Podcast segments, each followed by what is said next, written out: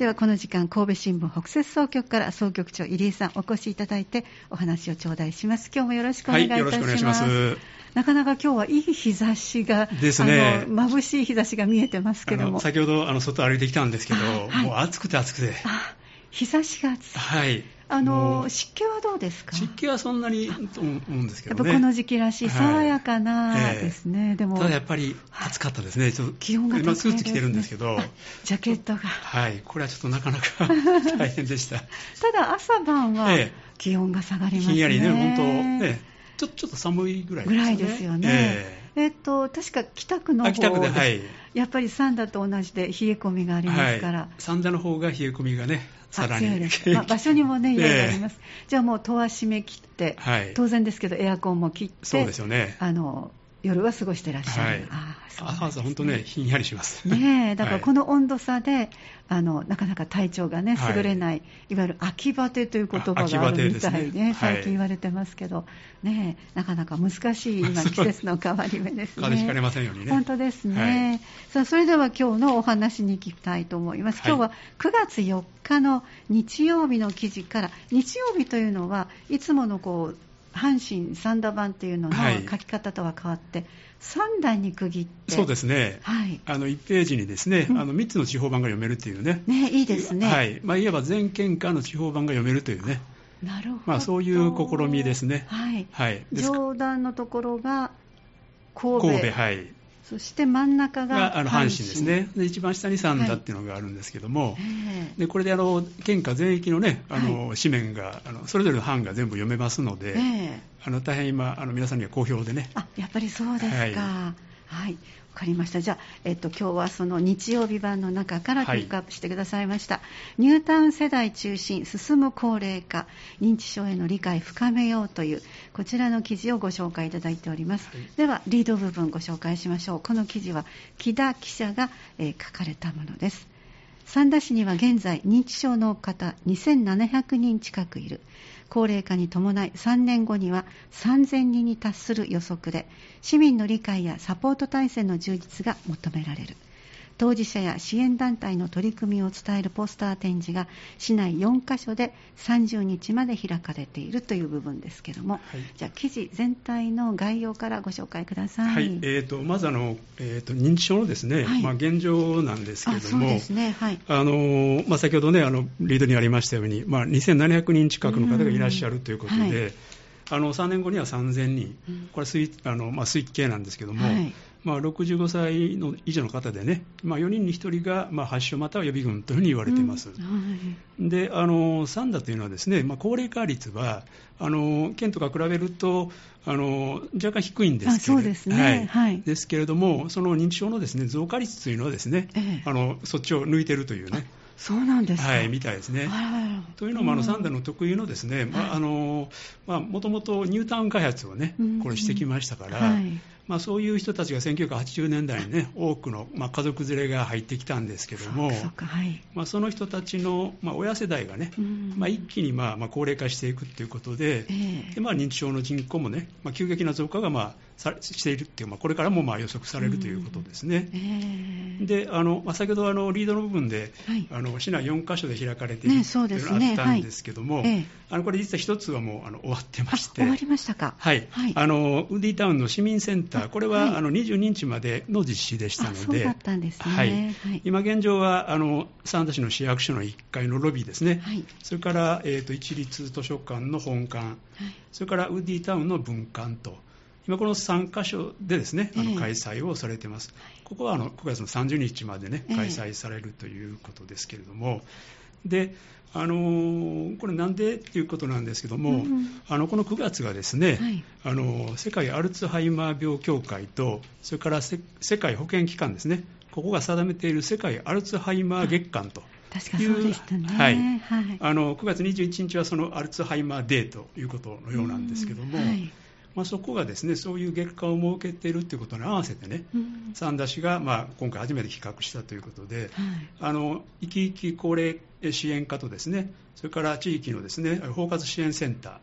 まあ、これがですね、まあ、初めて企画したというふうに言われてます。はいであの三田市は比較的まあ力を入れているようでして、そうですね。はい、あの21年度から3か年のですね事業計画というので、うん、まあ、認知症の予防の講座を開くとかですね、はい、あるいはそのサポーターの養成講座なんかもね、うん、あの開くということなんかで、いろいろ、まああのまあ、いろいろ活動もね、はい、しているということなんですけども、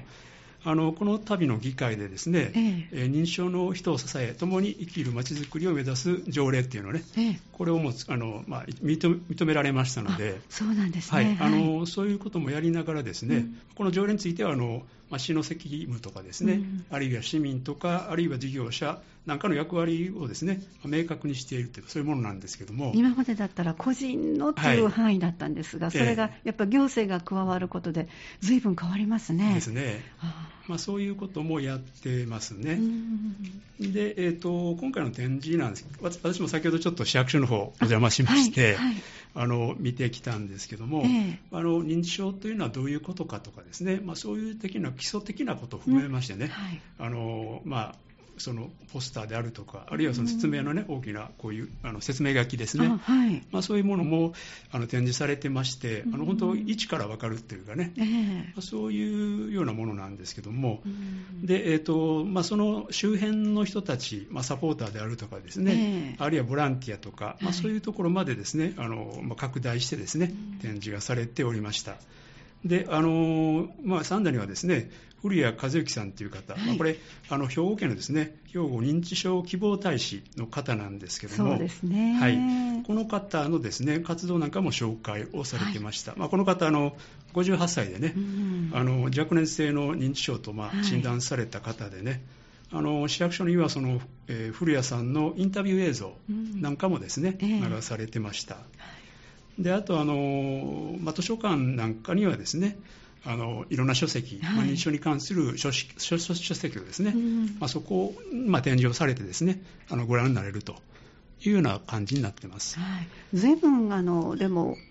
進んできましたね、えー、あの開局当初から認知症の番組ずっとさせていただいてますけども、はい、当初はなかなか本も誤解だらけで、えー、あのご本人があの申告受けた診察でそうなった名前がついた本を読もう、ええ、見てみたら絶望するような内容しかなかった。ところが今のこの先ほどの図書館並んでいるちょっとあの写真がございますけれども、はいえ。ー、笑顔が一番の薬。笑顔の認知症とかおすすめの図書館利用術とか認知症の予防に関してとかいろんな形でのあの希望の持てるそうですね、えー、内容の本が出てきましたね、えーまあ、確かに、認知症っていうのは、まあ、誰がなってもおかしくないね。もうこれはね老化現象の一つと言われてますのでね、はい。えーですから恐れることなく詳しい情報を新しいものをよりこうあのアップしていかなきゃいけないなという、ね、感じもしますね。そうですね、はい。であと、三田市にはですねあの、まあ、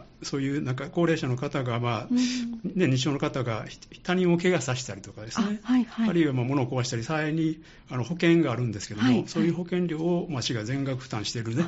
こういう制度なんかもあるんで、安心できますね。はいまあ、こういうのをまあ紹介したりをしてますね。えー熱心に見てらっしゃる様子のお写真もありますね。はい、そうですね。はいえー、それからあの、まあ、その認知症の、ね、方の家族とかのね、えー、が、まあさまあ、認知症サポーターっていうんですけども、はい、まあ、その人たちが、まあ、あのサンダには一番1500人ほどね、いらっしゃるっていうことですけども、まあ、そういう方の紹介もね、したりとか、あるいはのサポーター養成のね、あのボランティア、講演ボラ講師ボランティアですね、えー、こういうキャラバンメイトなんかが150人いらっしゃるんですけども、うん、まあ、そういう方の紹介もですね、ここでされてるようです。最近はなんか高校の方でもお話をされて、はい、そしてこう実態を分かってもらって、サポーターになっていってくださる若い方々も増えてると聞いておりますね。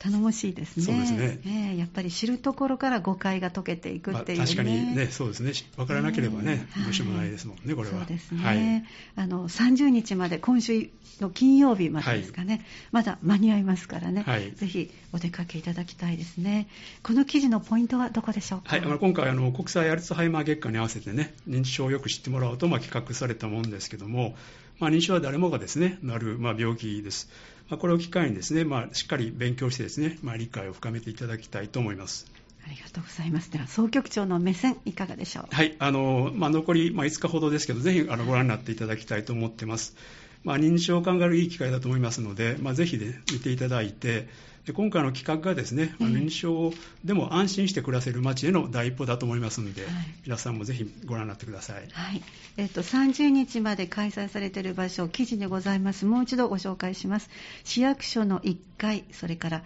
三田市立図書館の本館、もう一つはウッディタウンの文館、この図書館の場所でもされていらっしゃるということですね。はい、はい、ありがとうございました。はい、お話をいただきましたのは神戸新聞北摂総局総局長入江さんでした。どうもありがとうございました。はい、ありがとうございました。また次回もよろしくお願いいたします。はい、お願いします。